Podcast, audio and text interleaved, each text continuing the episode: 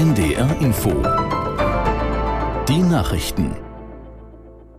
Um 21 Uhr mit Felix Sprung.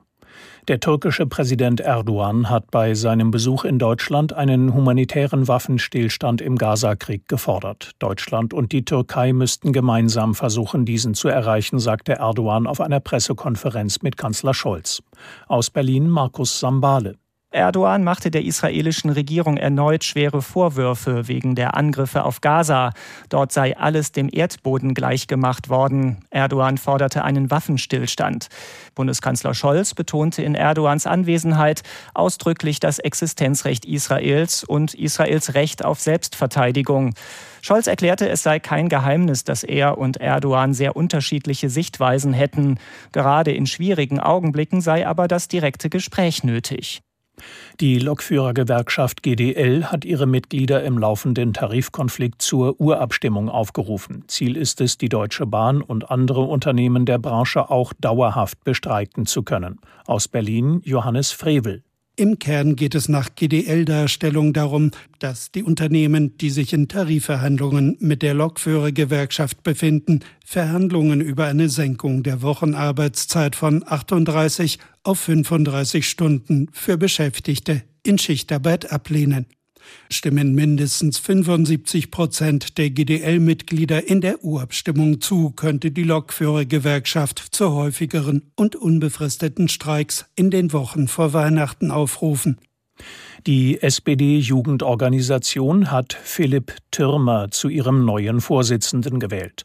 Auf dem Juso-Bundeskongress in Braunschweig bekam er 54 Prozent der Stimmen. In seiner Bewerbungsrede kritisierte der 27-jährige Hesse den Kurs des Kanzlers. Olaf Scholz müsse den Kampf gegen Armut und für Verteilungsgerechtigkeit endlich zur Chefsache machen.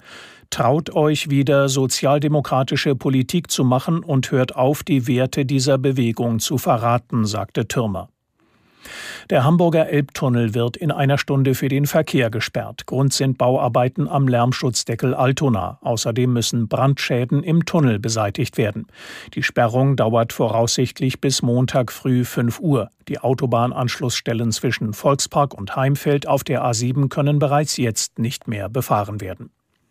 Das Wetter in Norddeutschland in der Nacht in Mecklenburg-Vorpommern Schauer, sonst wechselnd bewölkt und verbreitet trocken, stellenweise dichter Nebel, Tiefstwerte plus 4 bis minus 1 Grad. Morgen wechselhaft, oft trocken, in Vorpommern Schauer möglich, am Nachmittag zwischen Ems und Weser Regen, 5 bis 8 Grad. Und am Sonntag vielerorts Regen, die Temperaturen dann zwischen 7 und 12 Grad. Das waren die Nachrichten.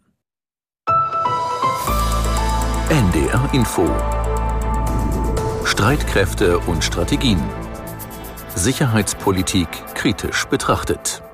Herzlich willkommen zu Streitkräfte und Strategien, dem Podcast von NDR Info zum russischen Krieg gegen die Ukraine. Diesen Podcast gibt es unter anderem in der ARD Audiothek. Heute ist Freitag, der 17. November. Wir zeichnen die Folge auf um 12 Uhr.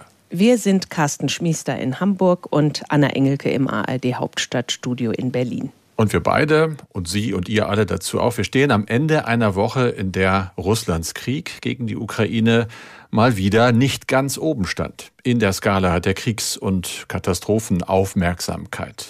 Obwohl er von Moskau mit unverminderter Grausamkeit und Menschenverachtung völkerrechtswidrig weitergeführt wird, wie immer hätte ich fast gesagt. Es fühlt sich ja inzwischen so an. Aber es sind eben auch schon bald zehn Jahre seit der Krim-Annexion und zwei Jahre seit dem Beginn des umfassenden Angriffes, der eben nicht nur den Osten der Ukraine, die Krim, sondern das ganze Land betrifft. Und nein, natürlich gewöhnt man sich an so etwas nicht. Aber dieser Krieg wird trotzdem irgendwie zum Teil des Alltags, wenn auch zu einem sehr düsteren. Aktuell überschattet immer noch vom Krieg Israels gegen die Hamas-Terroristen und dazu dann das übliche Nachrichtenbrummen mit großen und kleinen Aufregern, mit streikenden Lokführern, dem drohenden Vulkanausbruch auf Island, der Debatte um